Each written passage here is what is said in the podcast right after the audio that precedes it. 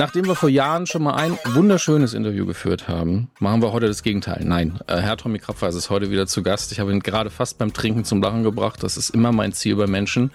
Ähm, heute reden wir ein bisschen über Kohlraben Schwarz, gerade auf Paramount Plus erschienen. Und wenn ich mich nicht irre, erstmal danke für deine Zeit natürlich. Gerne. Ähm, von der du nicht so viel hast wie andere Menschen. ähm, äh, ist ja, wenn ich mich nicht irre, wirklich das erste Paramount Plus Deu Original für Deutschland. Also es gibt, glaube ich, noch den Scheich. Okay. Das ist ja auch Deutsch. Und das Stimmt. Ist, äh, na, genau. Stimmt, das Den gibt auch. es noch. Und äh, soweit ich das verstanden habe, ist auch Chemistry of Death ähm, von der deutschen, ähm, ähm, von dem deutschen Paramount-Team angestoßen und Mhm. äh, ähm, äh, verwaltet worden. Ähm, also zumindest sind Leute, die auch für Kohlraum Schwarz zuständig sind, äh, also namentlich die äh, Katharina Brehm zum Beispiel, auch zuständig für Chemie des Todes. Also Okay. Genau, also sind wir nicht ganz das, äh, das aller, allererste, aber auf jeden Fall ein anderes. Ich finde sehr schön, wie du einfach meine schlechte Vorbereitung elegant aufgenommen hast, um einfach Natürlich. Informationen rauszuhauen. Äh, es war heute, es war sehr spontan, sagen wir es mal so. Aber äh, das ist ja auch das Schöne daran. Ähm, ich habe jetzt, ich habe es dir vorher schon gesagt, die erste Folge nicht ganz fertig, aber ich habe sie zum Großteil geguckt und ich bin sehr beeindruckt tatsächlich. Gott sei Dank. Ähm, und ich werde hier alle Formulierungen, also du, wäre das Mikrofon aus, wüsstest du, dass die Formulierungen wahrscheinlich ein bisschen härter klingen, aber es, es liegt mir fern, irgendwie Kollegenschelte zu betreiben, weder meiner noch deiner Kollegen. Deswegen sage ich mal so, ich kann mir vorstellen, aufgrund der Gespräche, die ich schon geführt habe, dass in dem System Film und Fernsehen in Deutschland es schwer ist, sowas umzusetzen, wie ich es hier gesehen habe tatsächlich, weil ähm, be bevor du dich irgendwie aufs dünnes, dünnes Eis begibst, sage ich noch was. Ähm, weil ähm, hier einige Dinge passiert sind, wie zum Beispiel Dialoge, die nicht realistisch, aber authentisch sind und trotzdem unterhaltsam, wie es bei vielen, zumindest Krimi-Produktionen in Deutschland, immer Mhm. vermisse. Aber das ist auch ein Stil, wo sich Leute dran gewöhnt haben. Also den Tatort gucken Leute, das darf man auch nicht vergessen. Ja, und äh, wir sollten da, glaube ich, immer mal wieder darauf hinweisen, dass es völlig in Ordnung ist, dass Leute Spaß an Dingen haben, Genau. an denen nicht alle Spaß haben. Das gilt für Kohlraum Schwarz, das gilt für den Tatort, das gilt aber auch fürs Traumschiff und für den Musikantenstadel. Absolut. Jeder möge, jeder und jede möge sehen, was er oder sie ihnen Freude bereitet. Fertig aus. Gleichzeitig glaube ich halt, dass Kohlraben Schwarz was ist, was in der Form wir in Deutschland selten haben zumindest. Mhm. Und, deswegen, und man weiß halt, ja, warum machen sie es denn nicht so? Hier ist doch schon eine vorgegebene Straße, warum fahren sie sie nicht runter? Warum nehmen sie den Feldweg? Und Ja, ähm, also ich glaube, das kann man, ich verstehe genau, was du meinst. Das geht natürlich auch ohne äh, ähm, Kollegenschelte oder Senderbashing. genau. Ähm, wir wissen beide, äh, dass das, ich nenne es jetzt mal, das klingt despektierlicher, als ich es meine, das Redakteursfernsehen Mhm. bestimmte Dinge sehr gut kann und bei bestimmten Dingen einfach nicht funktioniert. Mhm. Und wenn du äh, etwas machst, was in irgendeiner Form verhaltensauffällig oder originell ist, dann kommst du mit einem Gremium einfach grundsätzlich nicht besonders weit. Das ist einfach so. Ja.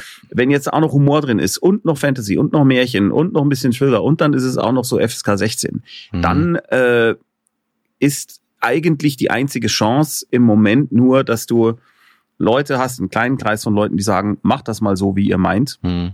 Wir glauben, das wird funktionieren und dann natürlich, äh, wie im Fall von Paramount, dann uns noch Leute an die Seite stellt, die da auch dazu passen und die nicht das Ganze zu einem Uphill-Battle machen.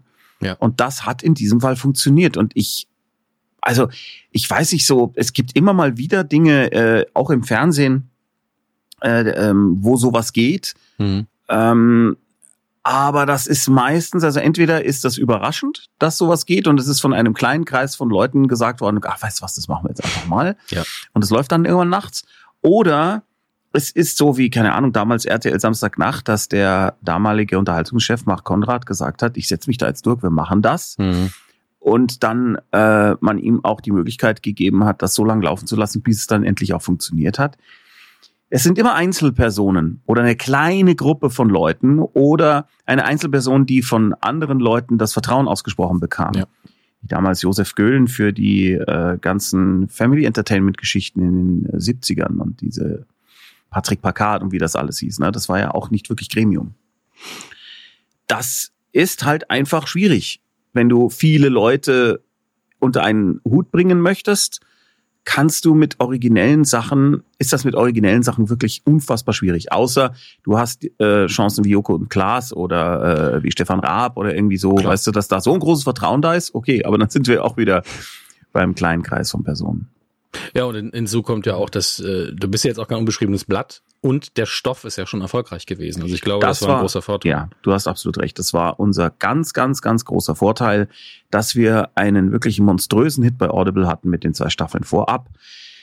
Aber auch da musste ja Audible erstmal sagen, wir machen das. Mhm. Und das war genau die gleiche Situation. Ähm, nur da war es eben so, dass die damalige Producerin, die Barbara Landsteiner, das angeguckt hat und gesagt hat, das ist so abgefahren, das müssen wir unbedingt machen. Also sie hat die Originalität als Chance begriffen. Und was auch ganz wichtig ist zu sagen, Audible hat dann die Monstranz vor sich hergetragen und haben gesagt, hallo, hier ein Genre-Mix. Mhm. Und das war wirklich clever, dass sie das gemacht haben. Äh, Dass sie nicht gesagt haben, also hier ist so ein Thriller, ist manchmal auch so ein bisschen witzig, schaut mal. Sondern sie haben gesagt, Wahnsinn, ein, eine originelle Nummer, ein Genre-Mix, gibt's nur noch nicht und so weiter. Das heißt, die Leute wussten, worauf sie sich einlassen. Und das hat Paramount jetzt auch gemacht. Ich hoffe, dass die Rechnung aufgeht. Ähm, also, dass Audible damals den Mut hatte, sowas zu machen, war schon erstaunlich genug. Muss man sagen. Und sie Ja. sind Gott sei Dank dafür auf eine Weise belohnt worden. Sehr gut. Was ich halt daran faszinierend finde, ist, es gibt ja, also wenn man einfach ganz nüchtern sich das anguckt, Mhm. es gibt ja auch in Deutschland ein Serienpublikum für genau die Stoffe. Also ein Supernatural ist ja auch in Deutschland erfolgreich gewesen, was 15 Ja. Staffeln lang lief und Ja. ähm, müssen wir gar nicht über Qualität oder nicht Qualität reden. Ich habe ja jede Nö, einzelne aber- Folge gesehen. Aber ähm, die- die Sache ist halt, die, es gibt ein Publikum für ganz spezielle Genres, die auf eine bestimmte Art und Weise erzählt sind. Und ich glaube, es ist wirklich diese Hürde auch bei den Leuten so, ach, es ist aus Deutschland und man kann es trotzdem gucken, was natürlich Nach unfair ist. Ne? Nach wie vor haben wir das und weißt du was, äh, niemand bei uns im Team Hm. war davon davor gefeit. Jeder von uns im Team hat genau das gleiche Gefühl gehabt. Ah, verdammt, aber es darf nicht deutsch aussehen, hat man dann immer gesagt. Mhm. Es darf nicht deutsch klingen. Nein, die äh, Dialoge müssen ein gewisses überhöhtes Tempo haben Mhm. und sie müssen gefeilt sein, aber sie sollen trotzdem eine Art von Hyperrealismus haben, ne, damit das mit den Gags funktioniert, Ja. so wie das in den amerikanischen Serien auch ist, ja. Du weißt schon, ja, nicht zwangsläufig würden Menschen genau so sprechen, aber es ist eine Art von Sprechen, die natürlich rüberkommt, Ja. weil das Timing stimmt, weil die Reaktionen stimmen. Nach diesem Ton haben wir auch schon beim Hörspiel gesucht, aber Mhm. jetzt natürlich, wenn du die Leute auch noch siehst. Das heißt, die müssen, jede Sekunde muss der Charakter 100% in dieser Welt sein. Hm. Und es darf nie so sein, dass du das Gefühl hast, keine Ahnung, äh, da spielt jemand Ja. oder ähm, äh, irgendjemand möchte jetzt, dass ein Gag hundertprozentig funktioniert. Ja, das darf man halt nicht merken. Es ist eine ganz, ganz bestimmte Art der Inszenierung, eine Art der Dialoge, die in Deutschland nicht so verbreitet ist tatsächlich. Nee, und das ist schade, weil, wie gesagt, ich nehme Hm. den Leuten nichts, nicht, möchte ich nichts wegnehmen, die sagen, die mögen das, Hm. aber wenn im Präteritum gesprochen wird auf einmal und dann gesagt, als wir damals urlaubten, erinnerst du dich, Franz? ja, das ist immer so mein Beispiel, so mit dem Rücken zur Kamera am Fenster stehen. Und dann- Urlaubten. Ja, also so Ich fühlt glaube, sich das hat noch nie, das hat noch nie jemand in der Serie gesagt, Ich hoffe, oder? aber es fühlt sich so an sehr oft. Wenn man, sagen wir mal, man, man schaltet von Kohlraben Schwarz in ein- irgendeine, na, irgendeine Tatort, ein Klischee-Tatort. Und wie Mhm. gesagt, guckt den, wenn ihr den wollt, habt Spaß dabei. Ich will euch das gar nicht malig machen, aber dann fühlt sich's genauso an. Also vorher reden die Leute auf den Punkt sehr schnell und zackig. Mhm.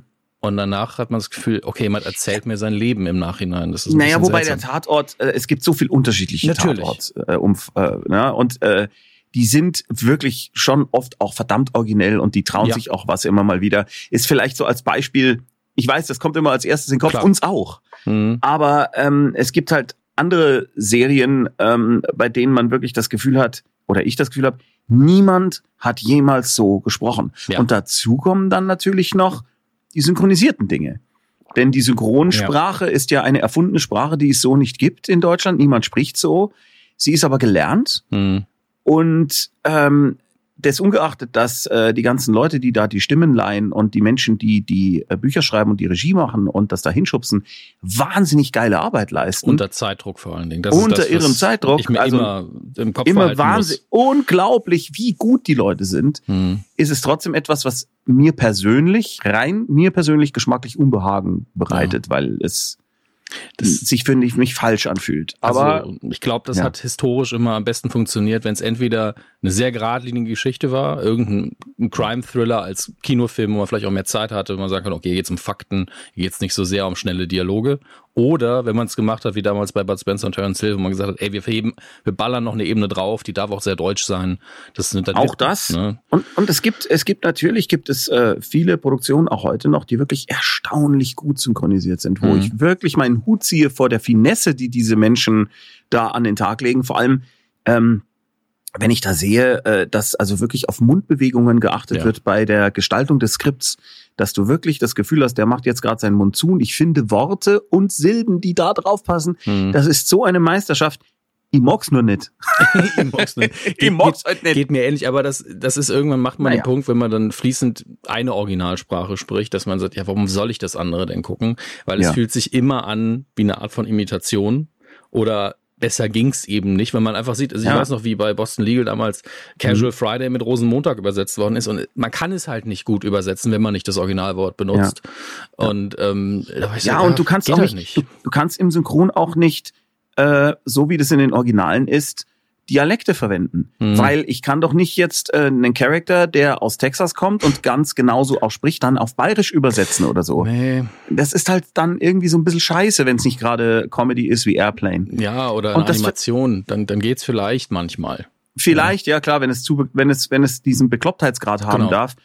Aber im, im Großen und Ganzen sind alle Serien, die aus Übersee kommen, mit Dialekten. Immer. Ja, es gibt, also da, da spricht niemand, spricht niemand äh, nur aus, ausschließlich so wie die Leute in Boston oder so. Ne? Also maximal hat man halt mal einen sehr einheitlichen Cast. Dann ist aber immer einer dabei, der dann von woanders ist ja. pro Folge. Und damit hat ja, und die klingen dann auch so. Und bei uns klingen halt dann die synchronisierten Leute mangels einer anderen Option.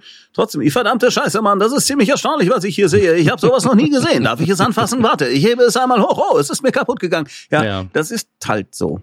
Ja, das stimmt. Ja. Aber äh, um auf Dialekte zu kommen, ich finde, das habt ihr bei ja. Koram Schwarz sehr schön gemacht, weil Danke. es hat den richtigen Anteil von bayerisch, also es hat genügend Lokalkolorit, dass ich sage, ja, das charmant, das versteht man auch als Nicht-Bayer. Ich wohne hier zwar mhm. schon einige Zeit jetzt, aber es ist nicht so extrem. Du, du ne? also, ja, ich bin nicht von hier.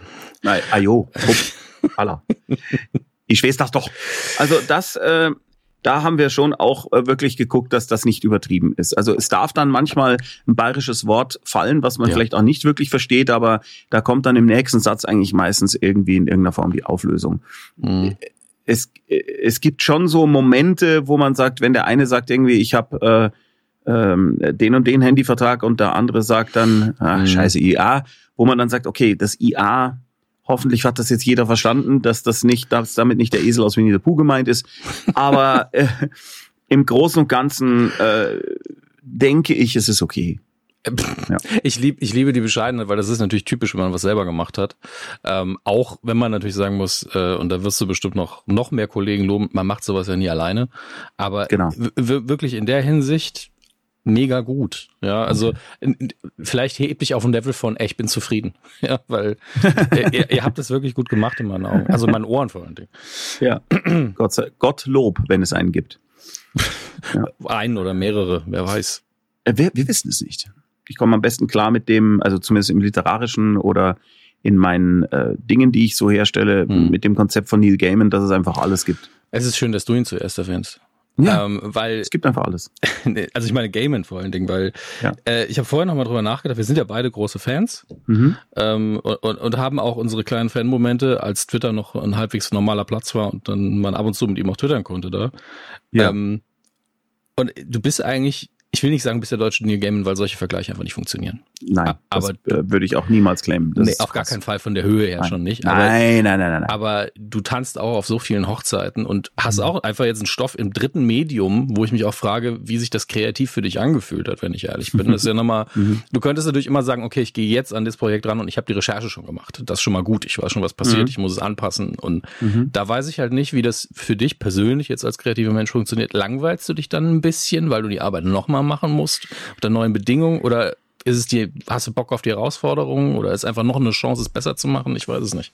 Also, äh, zurück zu Neil Gaiman einmal ja, ganz kurz. Ich habe ihm ja, nee, nee, gar nicht. Äh, ich habe ihm ja im Abspann gedankt.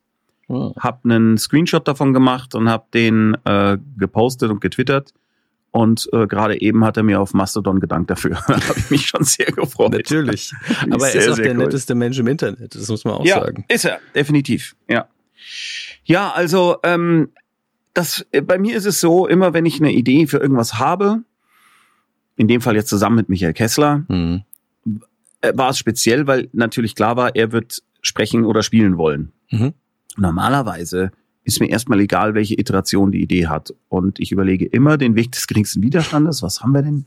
Jetzt Adoptionen. Okay, ich schreibe ein Buch oder ich schreibe ein Konzept vielleicht für ein Videogame oder ach, es wird einfach nur ein einziger Song.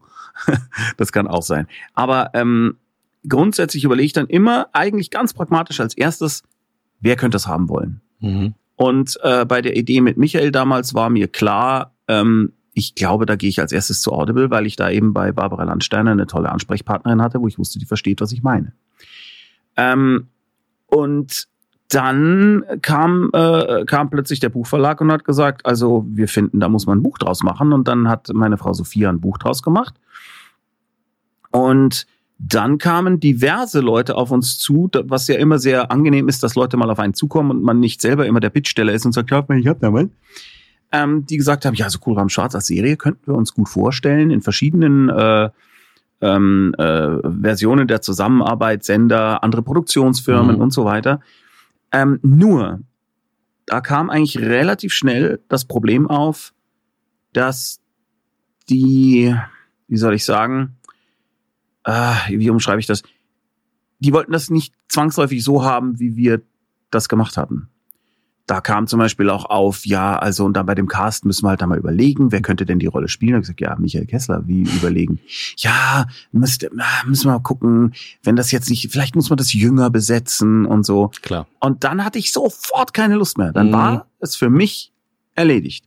Es gab dann schon mal kurz auch eine finanzielle Erwägung, dass man sagt, okay, wenn jetzt jemand die Rechte kauft und sein komplett eigenes Ding macht ja. und ich dafür mal einfach ein bisschen weniger arbeiten muss, weil es gut bezahlt ist, Vielleicht überlege ich mir das wirklich und schreibe dann an äh, Mara und der Feuerbringer 4 weiter. Mhm. Aber äh, da waren die Angebote so unter aller Sau, äh, ähm, äh, dass wir gesagt haben, nee, also dafür, dafür geben wir dieses schöne Stück wirklich, wirklich nicht aus der Hand.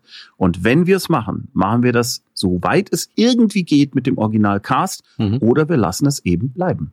Man muss ja auch dazu sagen, es ist ja nicht so, als hätte irgendjemand, was ja beim Hörspiel durchaus geht, irgendwie nicht in seinem Altersbereich gespielt, glaubwürdigerweise. Nein, also nein, alles passt ja. Alles passt ja schon.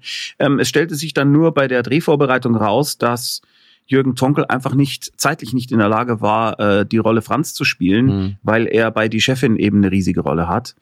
Und das ließ sich einfach in den Drehtagen nicht vereinbaren. Und dann ähm, hatten wir den großen Vorteil, dass es in der Serie, in der Hörspielserie eine Rolle gibt, die ich gesprochen habe, die ich nur deswegen gesprochen habe, weil ich da war und billig. Merke ich und, mir, werde ich dich irgendwann anschreiben. ich war da und billig und das äh, äh, reichte schon. Und ähm, dann haben wir gesagt, weißt du was, diese Rolle von dem Kumpel vom, vom Stefan Schwab, wenn wir die jetzt wirklich noch ein bisschen relevanter machen, als sie es im Hörspiel ist und ihr noch ein bisschen Wucht geben und die mhm. Freundschaft von den beiden, was für so eine Fiction-Serie absolut gut ist, ja. die Freundschaft von den beiden äh, ankratzen, weil es immer schwieriger wird und äh, sie einfach sich immer weiter auseinanderdriften. Lass uns doch das einfach so umbesetzen. Zeitgleich können, Schrägstrich müssen wir dann einen neuen Pfarrer Franz suchen, aber den können wir dafür dann visuell noch weiter von Stefan Schwab abgrenzen. Mhm. Also deswegen haben wir jetzt äh, äh, Peter Kettner, der irgendwie wirkt wie der Sohn von Clint Eastwood. äh, und wenn die, wenn der Stefan Schwab und er so nebeneinander stehen, ist das halt so geil jetzt, weil die wirken wirklich wie aus zwei verschiedenen Universen. Und das ist natürlich dann großartig, wenn man das dann auch noch äh, in einen Triumph verwandeln kann. Und der Jürgen Tonkel ist total happy und passt perfekt auf diese Rolle von dem Thomas Waldner. Perfekt. Ja, vom Casting her bin ich sowieso sehr ja. angetan. Funktioniert. Danke. Das ist ich äh, auch. wunderbar. Äh, Casting ist ja nicht zu unterschätzen, das darf man nie vergessen, weil das sind die Personen, die man die ganze Zeit anguckt. Also ja, und auch da ist es dann so, wenn du da Partner hast, die denen zum Beispiel jetzt eine Prominenz, äh, mhm. eine bestimmte Prominenz in irgendeinem Genre wichtiger ist, als ob die Person das wirklich gut spielen kann oder drauf ob passt. sie darauf passt, eben, weil es die meisten Leute, äh, die heute vor der Kamera stehen, können spielen. So Ja. ist es ja nun auch wieder nicht. Äh, nur die Frage ist, passen sie? Genau. Und da hatten wir wirklich großes Glück bei Paramount, dass die absolut äh, auf unserer Linie waren oder wir auf ihrer. Mhm. Das kann man ja genauso gut sehen. Und dass wir Gott sei Dank so viele Menschen um uns herum haben, die gerne mit uns drehen.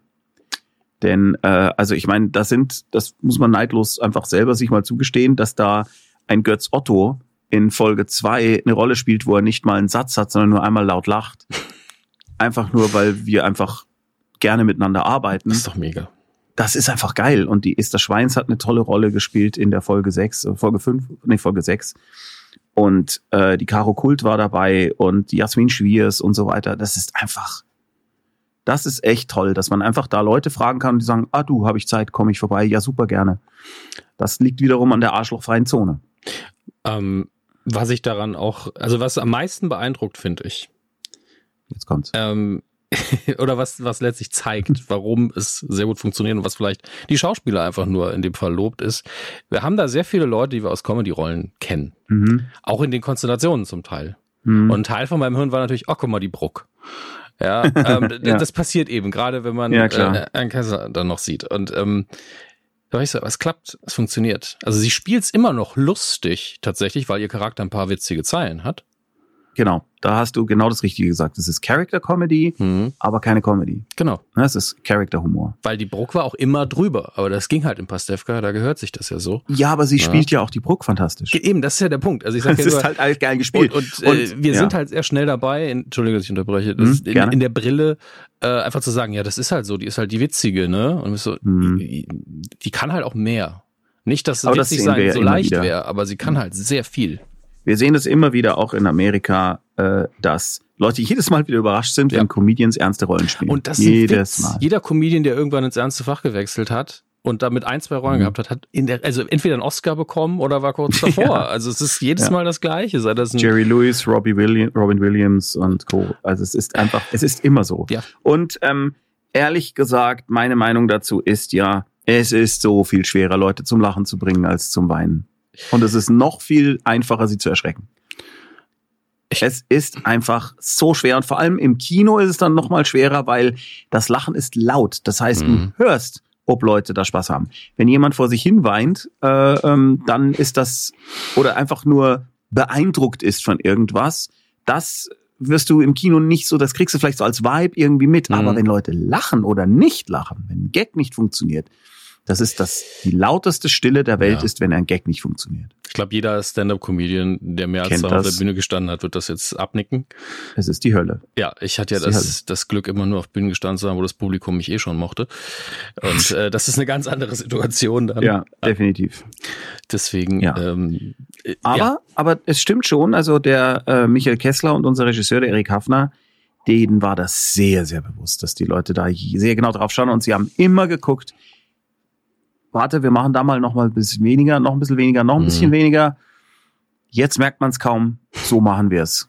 Ja, das war schon völlig klar, weil auch der Michael ganz genau weiß, was die Leute eigentlich erwarten, wenn sie sein Gesicht sehen. und Ja. gerade, ähm, also ich wusste, dass Michael Kessler gut spielen kann. Ich Mhm. finde aber, dass hier die Zusammenarbeit von wirklich Minimalmimik, schnellen Dialogen und der Schnitt ist da auch nicht zu unterschätzen, glaube ich. Mhm. Wirklich, wirklich gut zusammengespielt haben. Ich, also ich, ich hasse es ja fast, dass ich jetzt fast nur loben kann. Ähm, Zieh's durch. Nein, das Das ist völlig in Ordnung. Mach Ja. das, wenn ich weg bin. Nee, also ich glaube, der kritischste Faktor wäre wirklich so, dass er stilistisch ein paar Klischees einfach erfüllt hat. Und dann bin ich so, es ist Ja. Genre. Natürlich erfüllen sie Klischees. Natürlich, Ne? also klar. Und ähm, ich finde auch gerade bei einem Genre-Mix finde ich das auch richtig und wichtig. Mhm. Ist auch wieder Geschmackssache, klar. Man hätte auch da Logisch. vielleicht irgendwie einen komplett eigenen Weg finden können. Äh, aber wenn du, meine Meinung ist, wenn du etwas aus verschiedenen Dingen zusammenbaust, sollten die Bausteine für sich wenigstens in dem Genre stimmig sein. Mhm. Und wenn der Schwab halt irgendwie Flashbacks hat, äh, dann sollten sie halt auch tabakig irgendwie aussehen, wenn es in die Historie geht und so weiter. Na, das sind gelernte Dinge, wo man jetzt äh, einfach gesagt hat, komm, jetzt müssen wir aber die Leute nicht noch zusätzlich Eben. da, wenn sie sich eh schon drauf einlassen, jetzt noch mehr verwirren und sagen so, und jetzt machen wir das alles aus Wolle gestrickt. Da, denn Es ist alle halt- Erinnerungen sind Wolle. ist Ja. nicht die Produktion. Das ist halt der Punkt. Nee, man nimmt genau. die Zuschauer halt stilistisch so ein bisschen an der Hand. Also es ist so, Wenigstens ein bisschen. Es Ja. ist ja eh schon, eh schon so wild, ja. Und äh, es wird auch noch viel wilder, viel wilder in den nächsten Folgen ähm, und wird sehr, sehr, also es hat kriegt einen starken Märchentouch manchmal Mhm. und manchmal wieder gar nicht. Und man er versteht auch dann irgendwann, äh, spätestens in Folge 5, warum der Vorspann so ist, wie er ist und so. Den liebe ich ja. Ja, danke, Bin- ich auch. Bin froh, dass du drauf gekommen bist gerade, Mhm. weil ähm, Vorspann ist ja so eine Sache, eigentlich ist sie nicht, nicht wirklich wichtig. Sind wir ehrlich, das ist so ein bisschen Mhm. wie die Schriftart auf dem Cover von einem Buch. Gut, wenn es gut aussieht. Hm. Scheiße, wenn es richtig Müll ist, aber auch am Mhm. Ende egal. Aber ähm, es gibt so ein paar Vorspänne, die, die Vorspänne, ich frage mich, das kann nicht. Ich glaube, das ist stimmt, Vorspänne. Das klingt halt so, als hätte ich eine Kutsche angespannt, vorgespannt. Naja, ähm, auf jeden Fall, manchmal sind die eben so passend, dass man es toll findet. Mhm. Und ähm, hier stimmt es einen halt sehr gut ein. Es ist natürlich mit dem Pentagramm ziemlich in your face. Äh, ja, aber und auch mit diesen Märchen, äh, Stereotypen, Ja. Figuren und so weiter. Aber genau das war, sollte es ja leisten. Ja. Wir wollten die Leute darauf vorbereiten, dass wenn sie jetzt, sie haben gerade eine, eine ein, äh, also sie sehen jetzt gleich ein ganz klassisches, eine klassische Verhörsituation. Mhm. Und wenn du aber mit dem Mindset aus dem Vorspann in diese Situation gehst, ist das ganz was anderes, als äh, wenn wir jetzt einfach nur Namen und eine Musik eingeblendet hätten. Ja. Und das war uns halt wichtig, dass, dass klar ist, wo kommen wir her und dass die Leute da halbwegs entspannt in das Ding reingehen, weil sie irgendwie vorbereitet sind. Wenn du gerade mal eine böse Hexe und einen riesen Wolf gesehen hast, ist dein Mindset ein anderes, äh, wenn du dann ähm, zwei Jungs irgendwie siehst, äh, die eben in einer Hochhaussiedlung miteinander reden. ja, definitiv. Das war der Plan. Und ich glaube, was den Vorspann angeht, der ging auf. Hat eine Firma gemacht, die heißt Dirty. Also super hip natürlich, Mhm. äh, mit D-Y-R-D-E-E. Dirty. Gutes Ja? Google-Ranking, aber muss man sich merken. genau. Also wirklich großartig. Und ähm, die äh, waren da auch, äh, die wussten auch, dass das was Besonderes ist, denn sie sagen normalerweise in unserem Vorspann erzählen wir jetzt nicht wirklich Geschichten in irgendeiner Form. Mhm. Und hier haben wir ja lauter kleine Story-artige Reveals, ne? Also du siehst halt äh, bestimmte Dinge, dann wirst du, hier also überrascht ist groß, aber du kriegst immer wieder eine andere Perspektive aufgezeigt, was ja, Ja. schon irgendwie auf eine Art Story ist. Und die haben das wirklich, wirklich geil gemacht. Bin ich wirklich sehr, sehr happy. Also ganz, äh, ganz, ganz große, großer Shoutout. Wenn ihr mal einen Vorspann braucht, meldet euch bei denen, die machen es bestimmt gut. Äh, wirklich krass. Was ich auch ähm, als Kleinigkeit sehr geschätzt habe, war Hm. dieser creepy Minigolfplatz.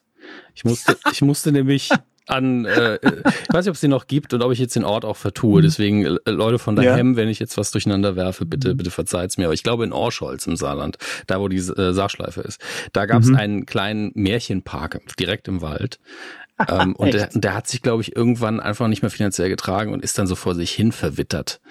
Und sah dann natürlich auch einfach raus hier aus dem letzten Albtraum. Daran musste ich sofort denken. Es war sehr Ja.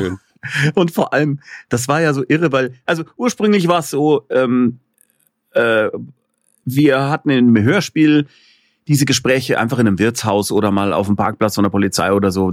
Ja, da ist es nicht so, also da geht's nur darum, verstehe ich audiotechnisch, wo die gerade sind. genau. Und das ist halt, ähm, ein Minigolfplatz nervt dann eher mit den Geräuschen tatsächlich. Ja, und das musst du auch erstmal erklären. Ja. Also dann hast du wieder einen riesen Erzählerpart.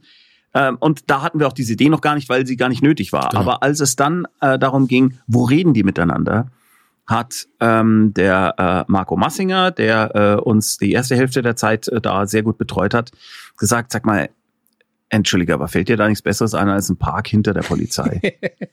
und ich so, äh, ja, du hast absolut recht. Das war einfach die visuelle Ebene hat gefehlt. ja, vorher. genau. Du hast so recht, verdammte Scheiße. Natürlich fällt mir was Besseres ein. Und dann kamen wir zu seiner großen Überraschung mit der Idee, einen Lost Place Minigolfplatz. Und das war so abgefahren und da hat er so gelacht drüber und gesagt, weißt du was, genau so machen wir es. Das ist total geil. Und wir haben den Platz dann auch in angedenk an ihn, weil es sein Anstoß war, Marcos Minigolf genannt. Es steht drüber und auch mit Deppenapostroph. Ach, ja. Marco Apostroph S. Man muss dazu sagen, auch die Duden-Redaktion sagt, bei Titeln ist es okay. Ja, aber es musste einfach sein, weil Ja. solche Dinger, die sind immer mit Deppen. N natürlich, also Immer. sei einfach froh, dass es nicht ein hochgestelltes Komma ist. Das sage ich Scheiße. immer, das habe ich Ja. auch schon Su gesehen. Susi ist bar. Mhm. Oder ich, äh, S, schönes Komma in- oben nochmal S. Ja. Ach. Und zum, äh, ganz krass war, in München gab's das zum Toni Deppen Apostroph S- Stüberl. Zum Tonis Stüberl. Zum Toni ist Stüberl. Aber das heißt ja, dass eigentlich nebendran Tonis Stüberl sein müsste. Äh, richtig. Zwei Kneipen zum Preis von einem. Ja, ich find's so geil. Ja, und dann haben wir also diesen, dann wussten wir, wir brauchen einen Minigolfplatz. Dann brauchten wir erstmal einen Platz, wo wir es hinstellen können. Da haben wir dann äh, einfach im Void was gefunden. Im Wald. Im Void. Und äh, der Besitzer des Waldes, der Beilhack Flori, der hat gesagt, ja, könnt's machen. Und dann äh, brauchten wir einen Minigolfplatz und den hat äh, Albert Juppé, unser Szenenbildner, auf Ebay gefunden. In Holland. Und dann musste der mit einem, was weiß ich, wie viel Tonner, weil das ja Beton ist, äh, musste der dann hergefahren werden. Den haben wir bei Ebay ersteigert und haben ihn hergefahren. Es war immer noch günstiger als Betonbahnen zu bauen. Und haben den da in den Wald reingeklatscht. Dann äh, noch vom Burschenverein deren äh, äh, lustigen, ähm, na, diesen, diesen Bauwagen besorgt Mhm. Und alles dekoriert. Und dann lese ich tatsächlich ein paar Tage nach dem Dreh äh, lustig in einer Facebook-Gruppe hier einer örtlichen A in Arschkirchen lese ich, sagt sie mal, äh, Oh ich gehe da jeden Tag mit meinem Hund spazieren. jeden Tag. Und mir ist nie dieser Minigolfplatz direkt neben dem Weg aufgefallen. Oh Gott. Das kann doch nicht sein. Bin ich blöd? War der da schon immer? Bitte helft mir. Da, diese, diese Dame hat wirklich gedacht, ihr ist zehn Jahre lang der Minigolfplatz nicht aufgefallen.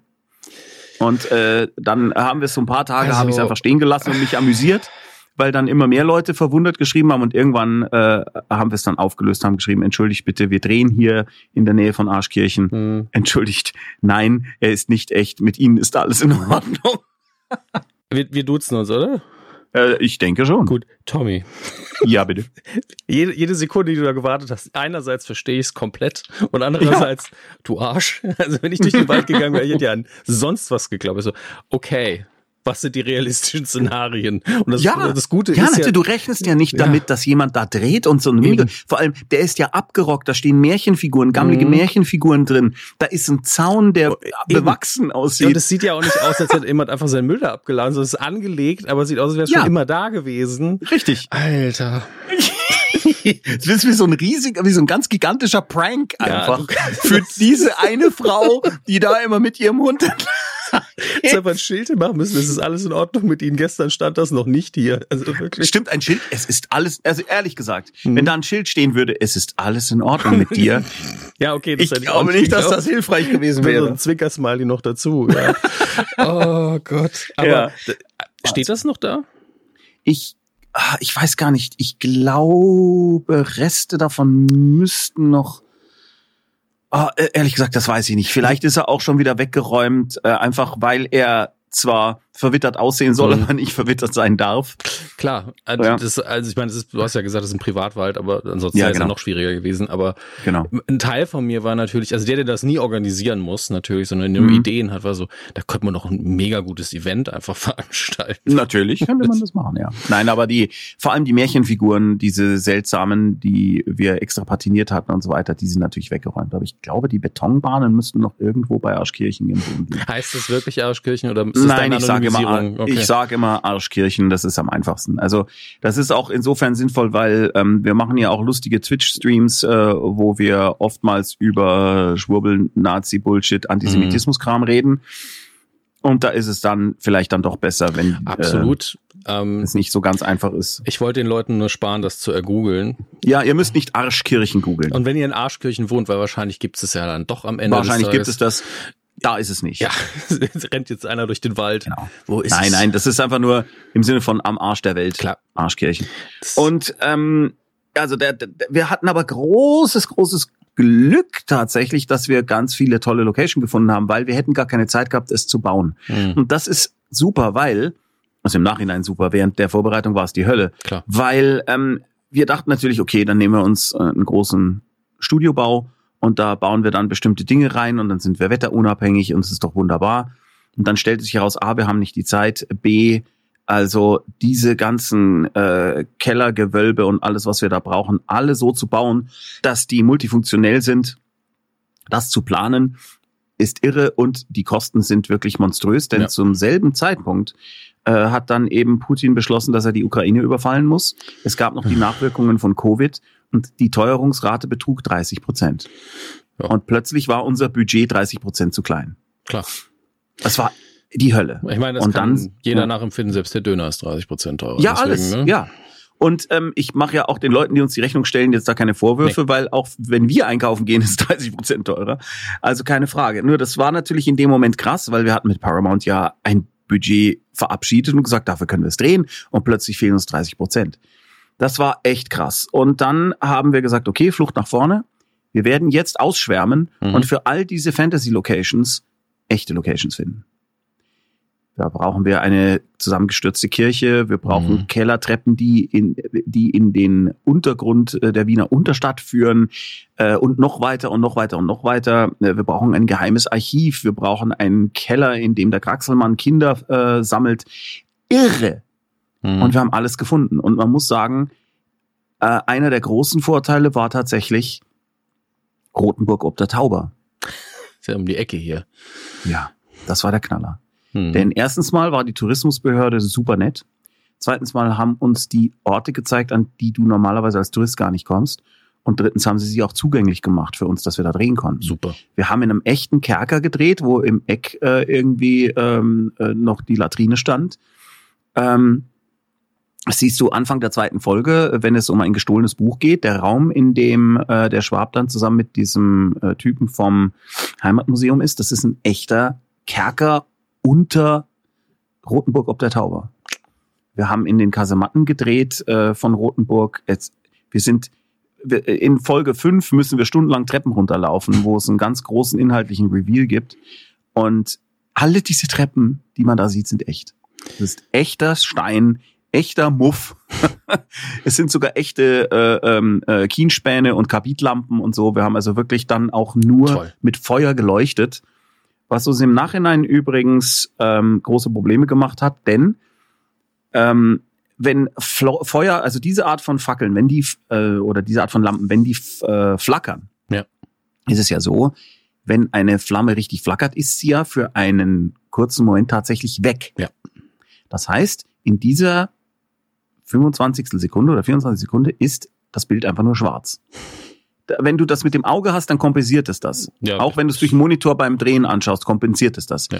Wenn du dann aber im Grading sitzt und feststellst, oder im Schnitt, und du stellst fest, das ist wie ein Disco-Strobo, Mhm. das war echt richtig krass. Und wir mussten das dann tatsächlich Stimmt. mit VFX. Ihr müsst ja drum rumschneiden, theoretisch. Äh, Das geht nicht. Du Ja, musstest, wir mussten es, es war wirklich so schnell teilweise. So, okay. Und dann mussten wir es wirklich mit VFX-Hilfe äh, auffüllen, damit ein bisschen Grundhelligkeit trotzdem da ist, obwohl sie nicht da war, äh, damit das Flackern nicht so stark ist. Das war, äh, da haben wir uns ein riesiges Ei gelegt. Wir fanden es trotzdem geil, Mhm. aber das war, glaube ich, auch nochmal 30.000 Euro, die da irgendwie einfach nur im Bach runtergingen, weil wir gedacht haben, hey, lass uns doch mit Feuer leuchten. Hat, haben wenig Leute gemacht. Mhm. Jetzt kann man nur sagen, warum wohl? ja, Vollidiot! Lektion gelernt fürs nächste Mal. Ne? Lektion gelernt fürs nächste Mal. Vielleicht stellen wir doch ein kleines Akkulämpchen noch auf. Einfach Ja. nur so Grundbeleuchtung, dass man die Gesichter Ja. erkennt. dass man die Gesichter ken- erkennt, falls das Flackern zu stark ist. Aber naja, gut. Da gibt's bestimmt auch wieder irgendeinen einen, Trick beim Filmemachen, wo man eine andere Fackel benutzen muss oder sonst einen Scheiß. Also wir hatten, äh, ja, normalerweise machst du das auch mit, äh, mit anderen Geräten, als wir machen. Wir haben halt wirklich diese, diese, diese echten Laternen Mhm. genommen, die, also nicht jetzt eine Gaslaterne, die immer Ja gut, die das die gleichmäßige Licht macht, sondern ja. Du wirst es sehen. Also da, es, es flackert immer noch genug und es ist total geil, macht eine tolle Stimmung, aber Nie wieder. äh, nein, in dieser Form nicht. Sehr, sehr schön. Ähm, jetzt habe ich heute, und da bin ich immer sehr froh, wenn, wenn Leute das einfach machen, weil das ist ja, muss man sich ja nicht für schämen. Hast du schon ein paar Retweets gemacht, wo Leute einfach gesagt haben, ich Mhm. will auf jeden Fall eine zweite Staffel. Ähm, Ja, oder Gott sei Dank. mu- muss ich einfach für, auch für die Leute fragen, die das wollen, was können sie denn machen, außer einfach twittern, Facebook, Instagram. Also das, was, also die größte Währung, die wir haben, laut einschlägigen Menschen, die sich mit Streaming auskennen, Mhm. ist ein Gratis-Abo abschließen Mhm. und direkt auf diese Serie klicken Mhm. und die dann laufen lassen. Das ist der Knaller. Das ist die härteste Währung. Denn Ja. das bedeutet für den jeweiligen Streaming-Dienst, guck mal, da hat jemand nur dafür Mhm. sich ein Gratis-Abo äh, geholt. Und man kann, ich sag's mal, so wie es ja auch ist, man kann problemlos diese Serie bingen im Rahmen des Gratis-Abos. Ja. Also in sieben Tagen ist, sind die sechs Folgen definitiv machbar. Und dann kann man ja mal schauen, ob man bei Paramount noch was findet. Da sind sehr viele Dinge. Ja. Ja, also da ist wirklich richtig viel Yellowstone, würde ich zum Beispiel einfach mal als Empfehlung abgeben wollen. Und für alle Star Trek-Fans ist es ja sowieso obsolet, dass äh, diese Diskussion. Ja, und ja. wenn euch Cora am Schwarz gefallen hat, kann ich euch noch Evil empfehlen. Ja, ne, ist auch genau. sehr gut Also es gibt wirklich eine Menge Zeug da. Und wenn einem dann halt nichts zusagt, dann hat man im Endeffekt kostenlos unsere Serie gesehen. Mhm. Denn man kann einfach wieder deabonnieren. Ja. Das kann man machen. Ihr könnt ja Ich dann auch, ein bisschen schade, aber ja. wenn dann die zweite machen. Staffel doch mal kommt, können, müsst ihr wahrscheinlich ein Pflichtabo abschließen, ein richtiges, aber dann könnt ihr wieder Das ist durchaus möglich, aber dann äh, finde ich, hat's Paramount auch verdient, dass man mal vielleicht wenigstens für Absolut. einen Monat ein bisschen was, ein bisschen was dafür bezahlt. Ihr habt das ja schon gehört, nur das okay. Licht hat 30.000 Euro gekostet in einer Szene. Ja. genau. Nur das Scheißlicht. Nein, das war eigentlich eher, äh, ja, äh, ob es wirklich das Licht war. Ja, also das sagt euch jetzt das Licht. Die ja, genau. halt die Nachbearbeitung. Ja. Aber es war echt, es war, äh, da, da, ja, mein Gott, da, das hätten wir anders einsetzen können, das aber Geld. muss ich jetzt sagen, äh, Hm? vielleicht ist das so eine esoterische Vorliebe von mir, aber ich mag eigentlich immer, wenn irgendwas an einem richtigen Set gedreht worden ist. Ich auch. Wenn ich die Vorteile natürlich ganz klar sehe im Studio. Ja, es ist ja. so viel luxuriöser und du hast so viel mehr Optionen, aber ich glaube, man sieht's immer noch. Ja, es ist natürlich schon so. Wir sind da äh, in äh, Folge 5 ähm, in einem uralten Archiv, in dem ähm, Märchenartefakte aufge aufbewahrt Mhm. werden. Und das hätte man natürlich, wenn wir das jetzt am Reißbrett geplant hätten, wirklich anders gemacht. Weißt du, da Mhm. hättest du natürlich irgendwie geguckt, äh, äh, in, an welcher, äh, in welcher Epoche sind wir denn? Äh, wollen wir, dass das noch weiter zurückgeht? Wollen wir da noch irgendwelche Wikinger-Runen, irgendwelches Futhag oder sonst was reinkratzen? Das wäre schon alles äh, sehr cool gewesen, aber dadurch wäre auch völlig klar gewesen, es ist nicht echt. Es kann nicht echt sein. Und jetzt laufen wir halt durch tatsächlich echte, uralte Katakomben. Mhm. Da ist es jetzt nicht so, dass du sagst, wir hätten jetzt da was in den Fels kratzen können. Dafür ist es echt und es fühlt sich ganz, ganz anders an. Und ich bin super happy, dass wir das gemacht haben, weil dadurch helfen wir vielleicht auch den Zuschauern, die jetzt irgendwie sagen, also, wenn das jetzt so richtig so Herr der Ringe mäßig geworden wäre, Mhm. äh, äh, ne, die dann irgendwann abschalten und sagen, okay, eh, wie man in Bayern sagt, jetzt kommst in Schmarrn rein. ja, Schön. und äh, dadurch, dass wir eben auch Charakter haben, die, also gerade die Anna Leitner, also die Bettina Lamprecht, die immer wieder sagt, das kann alles nicht sein. Ich glaube Mhm. das nicht, das kann nicht sein. Nein, das ist irgendwie Hypnose, habt ihr mir, mir irgendwie was eingeflößt. Das gibt es nicht, was hier passiert. Mhm. Dadurch und durch diese realistischen Locations ist der Suspension of Disbelief, der nötige, nicht so groß. Und im Endeffekt muss ich sagen, das hilft dieser Serie wirklich sehr, weil sie ja so sehr darauf äh, bedacht ist, dass wir die Leute da ernst nehmen. Mhm. Das ist total hilfreich. Du wirst das, wenn du das weiter guckst, wirst du das sehen, dass das tatsächlich ein ganz, ganz großer Vorteil ist, den wir hier haben, weil wir eben nicht, äh, keine Ahnung, ähm, äh, den Vita-Workshop äh, explodieren lassen konnten oder irgend sowas. So gern ich das mag und so geil ich das finde, Mhm. das war wirklich, wirklich Not. Äh, äh, die Not hat da mal wieder uns etwas zaubern lassen, äh, was viel geiler ist, als wenn wir einfach nur alles genommen hätten, was uns eingefallen ist. Ja, es wird viel halt geiler. mehr in die Realität integriert und man kann ja Genau. immer noch später mehr machen. Das ist der Vorteil, glaube Genau, ich. das kann man machen. Wir haben dann schon einmal so einen Blick aus dem Fenster, äh, wo man so eine Zwergenruine, eine Stadt, äh, eine Stadt, eine unterirdische Zwergenstadt sieht und so einmal. Mhm. Aber der Rest ist einfach, das ist halt einfach fucking echt. Wunderbar. Ja, gut, also die Halle, die äh, Ende der zweiten Folge zusammenstürzt, die ist auch VFX, aber das ist ja auch eine Wir haben, wir realistische haben Halle. nicht gesprengt. Wir haben sie nicht gesprengt. haben überlegt, kurz, dagegen entschieden. Sehr schön. Hast du noch äh, finale Worte für unsere Hörer? Ansonsten bedanke ich mich nämlich einfach. Finale Wörter, das klingt so, Ja, als würden wir nie wieder miteinander sprechen. Habt, Ähm, nein, nein, wir reden nochmal miteinander, wenn du das möchtest, auf jeden Fall. Unbedingt. Und, und die Hörer äh, müssen auch nicht das Zeitliche segnen, einfach nur für heute. Also, ähm, was ich immer schon in einem Podcast sagen wollte, war, Als hätte er nie Chance dazu, irgendwas in einem Podcast zu sagen. Aber gut. das stimmt. Aber ähm, ähm, äh, habe ich zurzeit ziemlich im Kopf, weil ähm, Ich habe verzweifelt auf dem Tablet nach einem Spiel gesucht, was keine Ingame-Käufe hat. Oh je. Äh, weil ich da sehr anfällig bin dafür Mm. ähm, und ich mich da selber einfach seit Jahren erfolgreich zügle und fand das alte, das erste Angry Birds. Da Ah, zahlst du irgendwie 99 Cent oder was und dann kannst du das für immer spielen. schön. Und da ist mir aufgefallen, wie geil das Sounddesign der platzenden Schweine ist. Das ist so lustig. Die sind so gut vertont. Und da macht eben ab und zu random ein Schwein, wenn es getroffen wird von einem Angry Bird und platzt.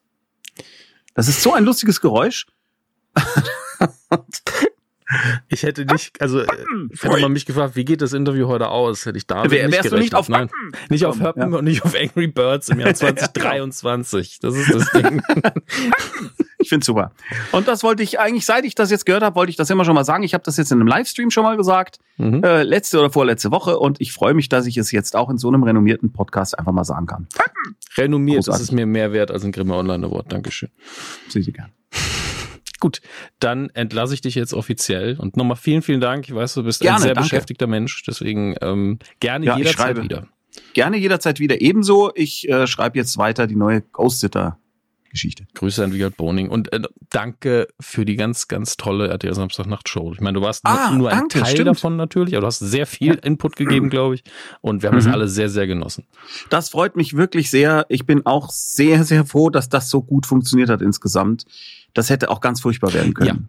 Definitiv. Ganz, ganz schlimm hätte das werden können. Und dadurch, dass äh, Hugo dann gesagt hat, weißt du was, äh, wir setzen uns ab und zu mal hin und reden ein bisschen, zeigen alte Sachen, erinnern uns an Mirko, Mhm. War, also das hat Gott sei Dank funktioniert. Und dass ich da auch wieder das Vertrauen da von Arno Schneppenheim, dem Produzenten und von Hugo und von Jackie hatte, dass sie gesagt haben, du willst Einspieler machen, mach doch einfach und äh, schick, wenn sie fertig sind. Ja, gut, bist ja auch kein Anfänger jetzt, also von daher. Naja, trotzdem. Es könnte ja trotzdem sein, dass da äh, große Diskussionen kommen. Oder äh, RTL hat ja auch das Vertrauen gehabt. Mhm. Wir haben gesagt, Tommy will noch mal ein Far-Out machen, äh, soll er machen. Mega. Ja, das war schön. Ja, äh, schön, dass es dir gefallen hat. Schön, dass mir dieses Gespräch gefallen hat. Das wäre ja sonst echt blöd gewesen, Ja, denn ich ja, hätte, ja. kann mich schlecht eine Stunde lang verstellen. Und ja, ich hoffe, dass äh, eure Hörer und Hörerinnen äh, einfach mal da auf das Ding draufklicken und sich das äh, ja, einfach mal versuchen, ob sie sich darauf einlassen. Wenn ihr es macht, bitte nicht im Handy an der Supermarktkasse im Rewe. Äh, bitte, bitte setzt euch hin, schaut euch irgendwo. Min Minimum ist Tablet, ja. Ja, Minimum Tablet und ein Kopfhörer. Bitte, bitte, bitte. Wir werden es genießen, glaub mir. So. Herzlichen Dank. Ich danke dir. Bis zum nächsten Mal. Ciao. Tschüss.